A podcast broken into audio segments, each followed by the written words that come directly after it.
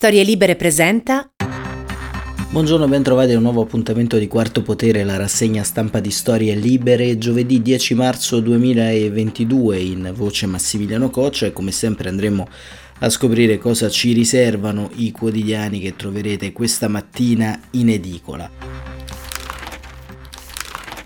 Lo sgomento è a farla da padrone sulle eh, prime pagine eh, quest'oggi, lo sgomento determinato dal bombardamento eh, massiccio sull'ospedale pediatrico di eh, Mariupol in Ucraina, la stampa titola Bombe sui bambini e eh, ancora il eh, Corriere della Sera titola Colpito l'ospedale dei bimbi. Il fatto quotidiano Bombe sull'ospedale, Mosca regge alle sanzioni, la verità metodo Covid per la crisi ucraina. Sotto la spinta dell'urgenza ci impongono la decrescita infelice. E poi un reportage nelle trincee che fronteggiano i russi e Zelensky si dice pronto nel taglio centrale al tavolo con il genocida e il messaggero bombe sulle culle il sole 24 ore rublo a picco Mosca nazionalizza le borse puntano su trattative e aiuti. E il mattino non usa mezzi termini e, e chiama quello che è avvenuto a Maripol eh, il eh, crimine di guerra. E questo diciamo sentiamo di sottoscriverlo in pieno. Il resto del carrino bombardano anche l'ospedale dei bimbi. E il riformista bombe sull'ospedale dei bambini la Cina punta il dito sulla Nato domani l'apocalisse di Mariupol distrutto l'ospedale salta la tregua e il manifesto bombe a caduta libera. E l'Ucraina resiste, la Nato si schiera, la Cina si affaccia, questa è la sintesi del titolo del eh, dubbio e il foglio invece apre su bombe sui figli dell'Europa. E proprio l'Europa in qualche modo è il centro nevralgico delle trattative, delle diplomazie, i tantissimi tentativi di Emmanuel Macron, che ricordiamo è presidente di turno dell'Unione Europea, incalzati ancora nelle scorse ore dal cancelliere tedesco Olaf Scholz e spinti da Boris Johnson a voler trovare una quadra e un accordo. Ma a fare un po' di eh, chiarezza, un po' di punto su quale è eh, l'idea fondamentalmente del, diciamo, del futuro del suo paese, ovvero dell'Ucraina e di quale strategia adottare in questa guerra, ci pensa direttamente Volodymyr Zelensky sul Corriere della Sera che ha tradotto l'intervista di Catherine Gilbert per il Die Zeit che è stata pubblicata nella giornata di ieri. E noi la andiamo a leggere perché le parole del presidente Zelensky ci danno esattamente il punto di caduta di questo conflitto. E Catherine Gilbert dice Presidente Zelensky eh, secondo quanto riferito l'esercito ucraino le forze russe si preparano a lanciare l'assalto a Kiev. Tra i loro obiettivi principali c'è anche in qualche modo quello di far fuori lei. In quale modo si sta proteggendo?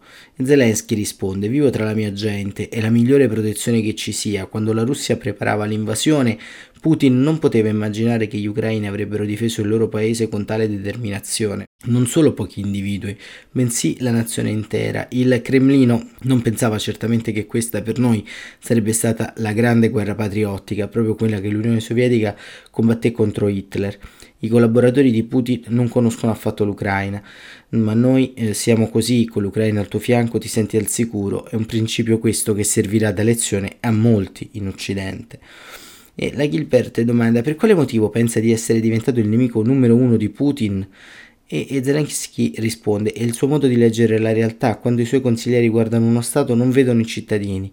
Che intende dire? Vedono solo il capo di Stato, vedono i politici, gli imprenditori potenti. I russi sperano di riuscire a comprarseli tutti o di spaventarli tutti, ma siccome sanno che questi metodi non hanno presa su di me, sono passati alle minacce. Non potrebbe essere più chiaro di così. Ma in quali condizioni stai vivendo in questo momento? domanda Catherine Gilbert e Zelensky risponde può facilmente immaginare, dormo pochissimo, bevo una quantità impressionante di caffè e sono costantemente impegnato in discussioni e trattative. Sto facendo molte cose indispensabili per assicurare la difesa e la salvezza dei miei connazionali. Ha accettato di rispondere per iscritto alle nostre domande. Il suo ufficio stampa è raggiungibile solo tramite WhatsApp e ci ha chiesto di non provare a contattarlo telefonicamente, a quanto pare per evitare di essere localizzati dai russi. La mia base è in Ucraina, mi trovo a Kiev, non è un segreto, i 40 milioni dei miei concittadini lo sanno. Gli Stati Uniti le hanno offerto un passaggio per uscire dal paese, ha mai preso in considerazione questa possibilità? Eh, no, gli americani si sono sbagliati su di me, io resto accanto al mio popolo. Ecco, molti uomini ucraini stanno inviando all'estero mogli e figli. Dove si trova la sua famiglia? La mia famiglia è in Ucraina, preferisco non dire altro, grazie ma già da una settimana una colonna di mezzi corazzati, camion e artiglieria lunga 60 km è in marcia verso Kiev. Ha paura di eh, un accerchiamento dei russi? No, non abbiamo paura, dice Zelensky. Abbiamo già dimostrato al mondo che sappiamo difenderci, ma siccome parlate di paura ho una cosa da dirvi. Non siamo noi a doverci sentire intimoriti, bensì i politici di tutto il mondo. Voglio dire, tutti coloro che oggi guardano all'Ucraina e si chiedono anche il mio paese rischia l'invasione, quello che la Russia sta facendo all'Ucraina in questo momento, altri paesi potrebbero tentare di farlo nei confronti dei loro vicini ed è per questo che la difesa dell'Ucraina e il sostegno dell'Occidente rappresentano realmente una mobilitazione globale contro la guerra. Tutti i potenziali aggressori in giro per il mondo devono sapere che cosa li aspetta se osano scatenare una guerra. Per quanto tempo Kiev può resistere a un assedio? Ma le forze russe, risponde Zelensky, dovevano occupare Kiev già nei primi giorni di guerra. A che punto sono adesso? L'Ucraina sta difendendo la sua sovranità. Stiamo combattendo per tutelare l'esistenza di stati come l'Ucraina e mantenerla sulla mappa mondiale, lo Stato indipendente del popolo multiculturale ucraino. Ecco, l'Occidente sta aiutando l'Ucraina rifondendola di armi. Questo materiale sta arrivando in tempo? Eh, buona domanda, vorrei aggiungere qualche particolare. Solo pochi mesi fa la guerra non c'era ancora, ma tutti capivano che l'invasione era imminente niente, le truppe russe erano già ammassate lungo le nostre frontiere. Ho chiesto di colpire la Russia con le sanzioni in modo che Putin ci ripensasse, ma non è stato fatto. Ho chiesto aiuti per l'Ucraina, per rafforzare le sue difese, anche questo non è stato fatto.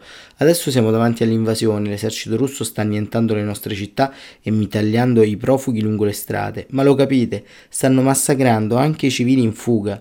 I loro missili colpiscono palazzi, chiese, università. Siamo alla barbarie, sì, stiamo ricevendo forniture di armi, ma è chiaro che ci serve ben altro, perché la barbarie non conosce limiti.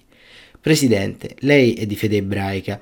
Che cosa ha pensato quando Putin ha dichiarato che la popolazione del Donbass doveva essere salvata dal genocidio e occorreva liberare l'Ucraina dal governo dei presunti neonazisti? Ma sono convinto che il presidente russo, dice Zelensky, ben di rado si confronta con persone oneste e sincere. Qualunque cosa gli arrivi all'orecchio gli venga consegnato nei rapporti scritti, questo è quanto sentiamo dire da lui. Ma la sorprende che Putin sia tentato di andare avanti ad oltranza. Ma l'invasione non è stata una sorpresa, ma la brutalità sì. Quello che i soldati russi stanno facendo ai civili va al di là di ogni immaginazione. Le bombe sulle case e sui palazzi, i sistemi missilistici che stanno usando per colpire i quartieri residenziali, questi sono crimini di guerra. Ma migliaia di civili ucraini, uomini e donne, hanno deciso di andare in battaglia, dice Catherine Gilbert, ma lei non ha lasciato scelta agli uomini. Ha senso spedire uomini impreparati a combattere contro soldati di professione? Se non si tratta di difendere eh, semplicemente una zona ma un paese intero, ti ingegni come puoi. Noi non disponiamo di altrettanti soldati come la Russia, né possiamo misurarci con i loro mezzi e i loro missili, ma abbiamo qualcosa che loro non hanno, un popolo che ama la libertà ed è pronto a combattere per difenderla. Questa è una guerra del popolo e ogni cittadino ha un ruolo da svolgere, specie quando si tratta della difesa del territorio. L'Occidente ha colpito la Russia con sanzioni durissime, le ritiene sufficienti? Ma se lo fossero, dice Zelensky, l'offensiva sarebbe stata già fermata, ma si continua a comprare petrolio e gas dalla Russia.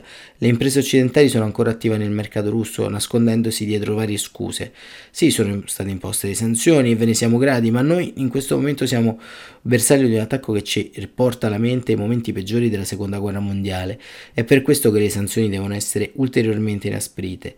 E, e, quali sanzioni servirebbero? Ma quando parliamo di sanzioni occorre innanzitutto bloccare l'esportazione di gas e prodotti petroliferi, chiudere i porti di tutto il mondo delle navi russe, i trasportatori devono rifiutarsi di inviare e ricevere merci da o per la Russia, escludere tutte le banche russe dal sistema SWIFT, dico tutte, senza eccezione. Queste sono le azioni concrete da intraprendere, se non lo fate adesso sarete costretti ad adottare misure molto più pesanti per proteggere le repubbliche baltiche, la Polonia, la Moldava, la Georgia ed altri paesi confinanti con la Russia da possibili invasioni ed inoltre è di importanza cruciale che i paesi occidentali stabiliscono una no-fly zone umanitaria sull'Ucraina. L'Occidente non può dichiarare una no-fly zone, eh, chiede Cristina Gilbert, altrimenti ogni velivolo russo nei cieli ucraini dovrebbe essere abbattuto. Un'azione del genere segnerebbe l'inizio della terza guerra mondiale. Eh, allora dateci aerei da combattimento e sistema di difesa antiaerea e ai nostri cieli ci penseremo noi ma crede che le pressioni economiche costringeranno Putin a rinunciare alla sua impresa, ma l'Occidente non ha ancora esercitato il genere di pressioni economiche tali da giustificare queste ipotesi. Continuano i negoziati, chiede Cristina Gilbert, tra le delegazioni russa e ucraina. Ci crede sul serio? Ma l'Ucraina ha sempre eh, proposto alla Russia di negoziare e di trattare la pace. La pace è il primo dei nostri obiettivi, ma per prendere sul serio i negoziati occorre vedere i risultati e io ancora non ne vedo. E, e continua la Gilbert, Putin minaccia la guerra nucleare contro l'Occidente nel caso di intervento diretto. Crede che sia possibile? Credo che la minaccia di guerra nucleare non è altro che un blef. Una cosa è agire da assassino criminale, un'altra è scegliere il suicidio. L'utilizzo di armi nucleari significa la fine di tutte le parti in causa, non solo per chi schiaccia il bottone per primo. A mio avviso le minacce di Putin sono un segnale di debolezza. Ricorre alla minaccia delle armi nucleari perché i suoi piani non stanno funzionando. Sono certo, dice Zelensky, che la Russia è ben consapevole delle conseguenze catastrofiche di qualunque tentativo di far uso delle armi nucleari. Nel 94, eh, chiede la eh, collega tedesca, l'Ucraina consegnò le sue armi nucleari. In cambio Russia, Germania, Gran Bretagna e Stati Uniti si impegnarono a tutelarne la sovranità. Lei crede che fu un errore storico firmare quell'accordo? Beh, i firmatari, dice Zelensky, hanno violato i termini del memorandum di Budapest. Questo è stato l'errore. Se l'accordo avesse ottenuto il suo scopo, si potrebbe dire ai paesi che vogliono dotarsi di armi nucleari ecco le garanzie per la vostra sicurezza, rinunciate alle armi nucleari. L'aggressione di Putin invece ha inviato un ben altro segnale a tutto il mondo. Quelle garanzie sono carta straccia anche se regano la firma delle superpotenze. Persino la Russia si dichiarò garante della nostra sicurezza e adesso fa di tutto per annientarci. Chi ci crederà più al potere dei trattati? Perciò punire severamente la Russia è l'unico modo per riconfermare la legittimità e i trattati internazionali e l'Occidente può farlo. Gira voce che lei abbia offerto 40.000 dollari, chiederà Gilbert, a ogni soldato russo disposto a deporre le armi. La proposta è ancora valida? Non posso rivelare tattiche militari, ma confermo che abbiamo già catturato centinaia di soldati russi. L'Ucraina ha chiesto di entrare a far parte dell'Unione Europea. Quali sarebbero i vantaggi per il suo paese? Ma l'Ucraina vanta già una stretta collaborazione con l'Unione Europea. Il nostro popolo vuole libertà e democrazia. Con un paese membro come l'Ucraina, l'Unione Europea si assicura una nazione amica capace di combattere con tutte le sue forze per la libertà, la democrazia e l'uguaglianza e quindi per l'Europa intera. Per il mio paese questo significa il traguardo di un lungo cammino che abbiamo percorso per ricongiungerci alla comunità europea alla quale storicamente apparteniamo. Solo pochi anni fa la sua vita era molto diversa da attore e regista e adesso la sua vita è carica di gravi responsabilità. Si chiede qualche volta se ne è valsa la pena? Scusate, ma è una domanda davvero strana. Io non ho altra scelta. Bisogna combattere per la libertà sempre e non conta chi sono stato in passato e chi sono adesso. Bisogna essere liberi per assicurare la libertà ai nostri figli e alle nostre famiglie. Se la Russia sconfigge l'Ucraina, che farà Putin nel vostro paese? È chiarissimo, chiunque come Russia è capace di bombardare gli asili o sparare missili cruise contro case e palazzi è anche pronto a compiere le azioni più efferate. Si può tentare di annettare la popolazione come si è già fatto in altre parti del mondo, ma la Russia non riuscirà nel suo intento. L'Ucraina, con il sostegno del mondo intero, ha la forza necessaria per respingere l'invasione. E in conclusione Cristina Gilbert chiede, crede che Putin stia già prendendo di mira altri paesi come la Moldavia? Ma siete a conoscenza di quanto annunciato Mosca negli ultimi anni? Avete mai sentito una sola frase rispettosa nei confronti dell'Unione Europea? Credete che Putin riconosca l'Europa come una potenza alla pari? No, il suo scopo è quello di dividere e lacerare l'Europa, come sta facendo con l'Ucraina. Ascoltate quello che dice la propaganda russa. Lo predicano persino nelle loro chiese, che bisogna conquistare altri stati, la Moldavia, la Georgia, le repubbliche baltiche. A mio avviso anche la Polonia è minacciata, anzi l'intero continente europeo è in pericolo, fin tanto che a Putin verrà consentito di aggredire un paese vicino.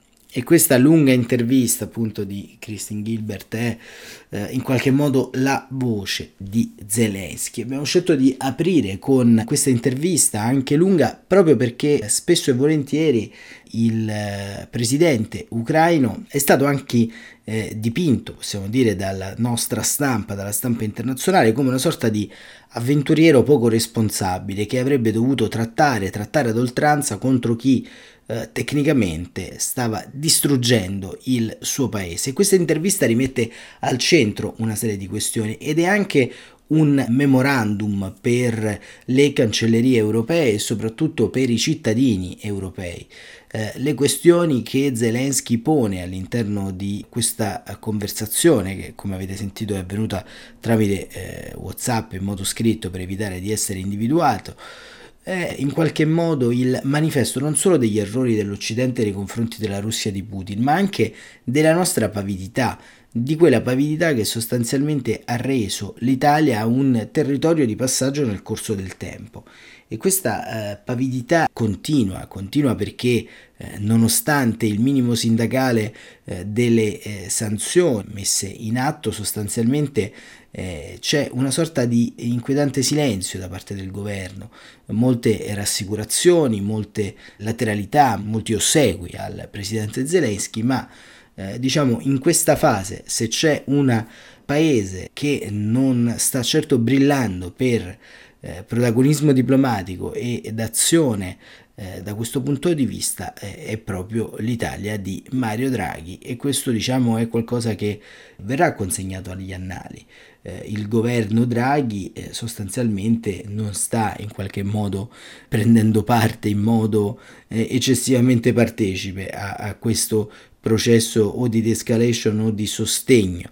E vedremo anche oggi all'interno della riunione che determinerà appunto l'accelerazione dell'entrata dell'Unione Europea all'interno del paese se eh, ovviamente saremo invasi dal eh, cosiddetto tecnicismo o seppure cercheremo di gettare il cuore oltre eh, l'ostacolo.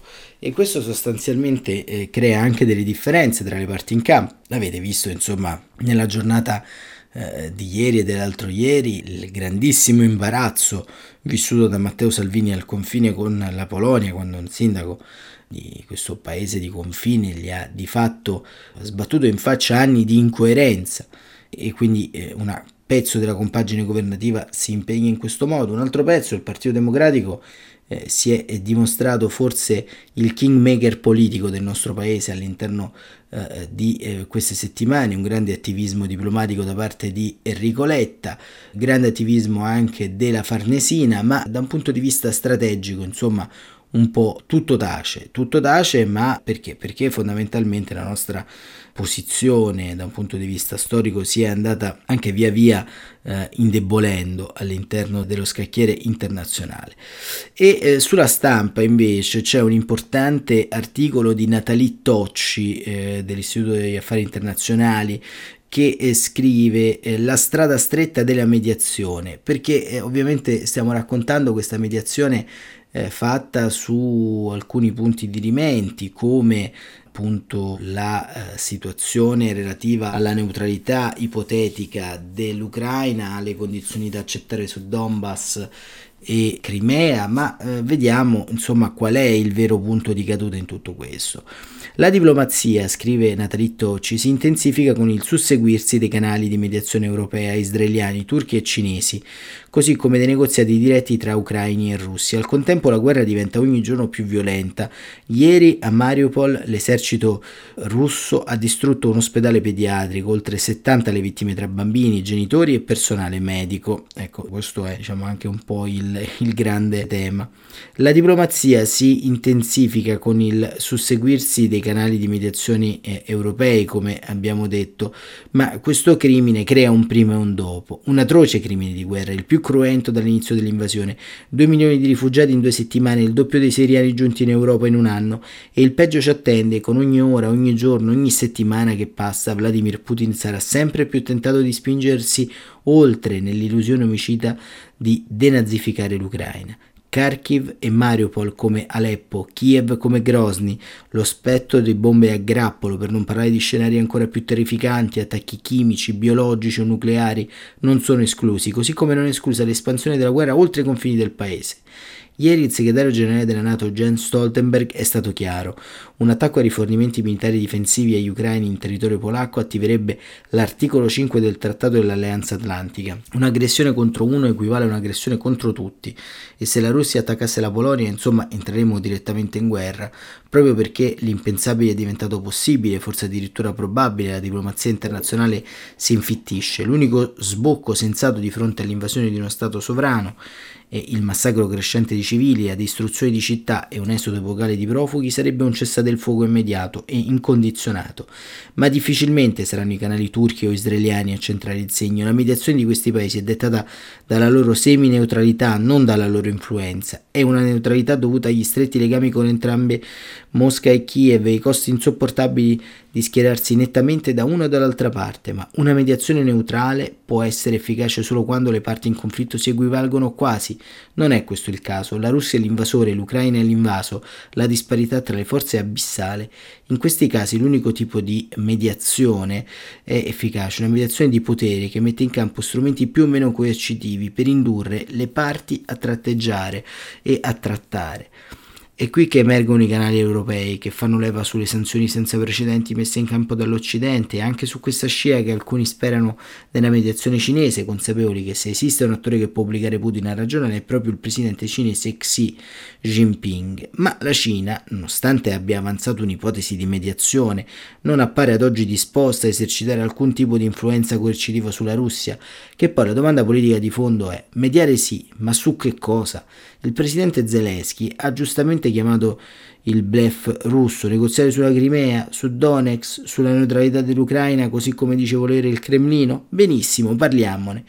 È giusto essere disposto a negoziare su questo e su altro, sia perché ogni via per mettere fine al massacro deve essere esplorata e sia soprattutto per smascherare Putin. Perché tolti tutti gli strati della cipolla, svanite le illusioni e svelate le menzogne, si giunge al nocciolo, l'unico vero obiettivo che Putin vuole non è negoziabile. Putin vuole l'Ucraina e non tollera l'idea né dell'esistenza del popolo ucraino né della sua identità e aspirazione a essere un paese libero e democratico, proprio perché Russia e Ucraina sono due paesi fratelli, la cui storia e cultura, seppur distinte, sono intrecciate. Un'Ucraina libera e democratica avrebbe ripercussioni enormi in Russia, un'Ucraina democratica è una minaccia per Putin, la dimostrazione concreta che un'altra via è possibile, che una storia fatta di autocrazia e cleptocrazia può essere cambiata, perché la scelta è sempre possibile. Su questo Kiev non è disponibile a trattare, né possiamo esserlo noi, su questo non esiste negoziato, né verrebbe compromessa solo l'esistenza di oltre 40 milioni di ucraini, ma quelle fondamenta che hanno reso pace, libertà e prosperità possibili in Europa negli ultimi decenni. La via dell'Occidente è una via sempre più stretta, una via fatta di sanzioni e di sostegno militare con una meticolosa attenzione ad evitare che qualunque mossa fatta possa trascinare la Nato in una terza guerra mondiale. Ecco quindi il no ai ripetuti appelli di Zelensky per una no-fly zone, così come le mille giravolte per giungere a un accordo tra Stati Uniti e Polonia per un sostegno aereo a Kiev.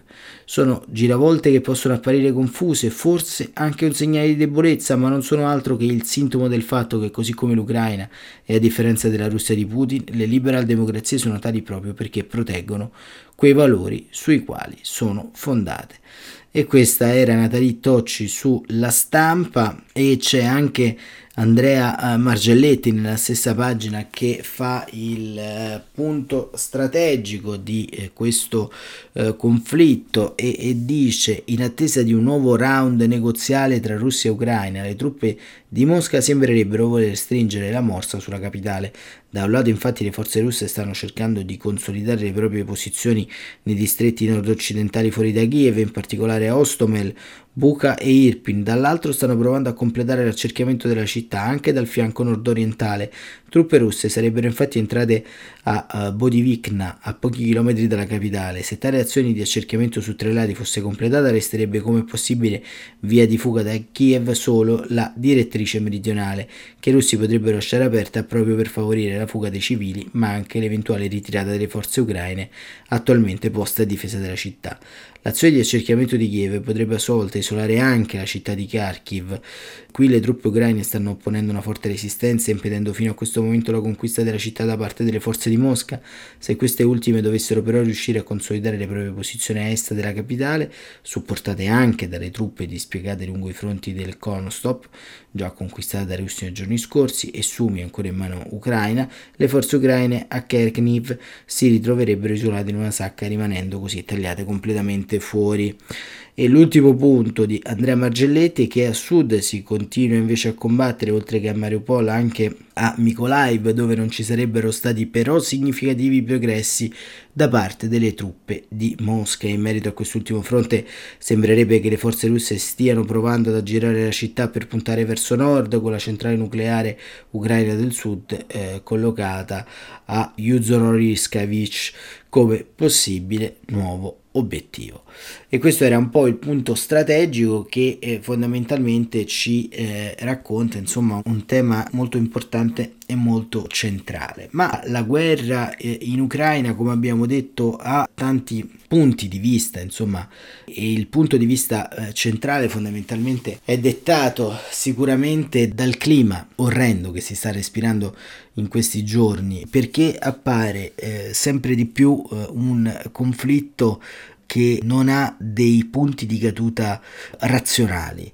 Ogni guerra chiaramente porta con sé delle atrocità, ogni guerra porta con sé dei punti bassissimi della storia umana, ma la differenza tra eh, una guerra e un'azione terroristico-criminale su base eh, ampia è dettata proprio dal rispetto di quelle che sono anche le regole del gioco, ovvero le regole di una guerra, perché la guerra ha delle regole. L'umanità si muove guerra da milioni di anni, da quando sostanzialmente ha visto nascere un conflitto politico, territoriale e sociale, fin quando ha convenuto dei confini. E sostanzialmente ogni qualvolta quelle regole di guerra vengono dimenticate o cestinate, in quel momento, diciamo, la guerra si trasforma in un agglomerato di crimini, di crimini contro l'umanità. Ovviamente servirà la sentenza di un tribunale internazionale, il Tribunale internazionale dell'AIA, a determinare quali siano stati nell'effettività in questi giorni, insomma in queste due settimane piene di guerra in Ucraina, quali siano stati i punti di non ritorno del diritto internazionale. Ma partiamo proprio dalla notizia, una notizia che in qualche modo anch'io ho evitato come l'elefante nella stanza, ovvero il bombardamento sull'ospedale di Mariupol. Ma non solo quello, insomma, chi di voi ha eh, familiarità un po' con l'infanzia, con i bambini, eh, comprende quanto sia tecnicamente impossibile immaginare un'azione bellica contro una serie di esseri umani innocenti. Eh, lo fa perché sostanzialmente eh, ha una memoria dei gesti, ha una memoria eh, della presenza, ha una memoria dell'odore di un bambino. E questa guerra sostanzialmente eh, pone eh, sotto un piano totalmente di sbilanciamento proprio questi valori che dovrebbero, dopo il secondo conflitto mondiale, dopo genocidi, stermini di massa, eh, dopo una storia europea sempre più grande e sempre più fitta, essere diventati un patrimonio comune.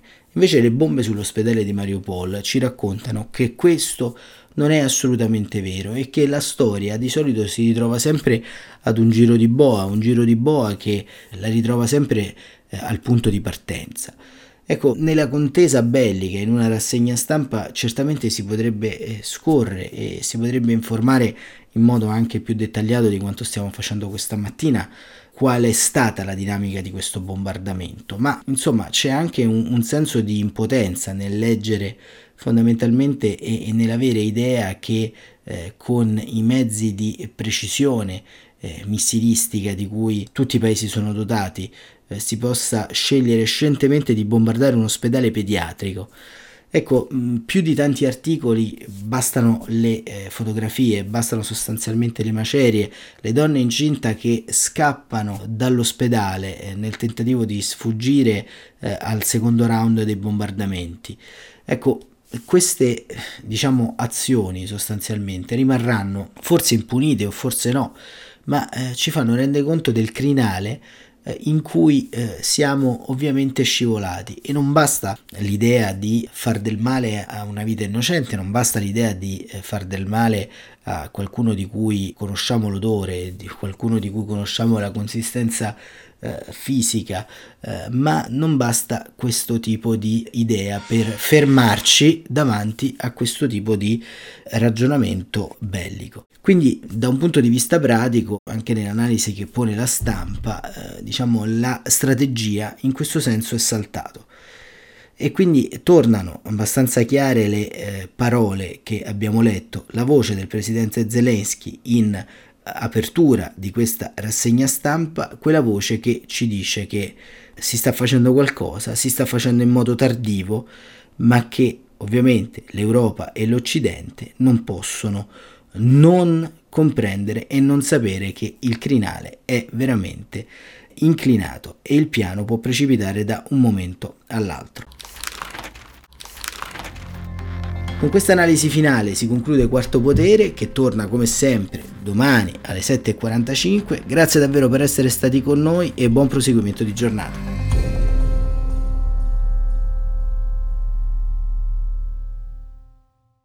Una produzione storielibere.fm di Gianandrea Cerone e Rossana De Michele. Coordinamento editoriale Guido Guenci.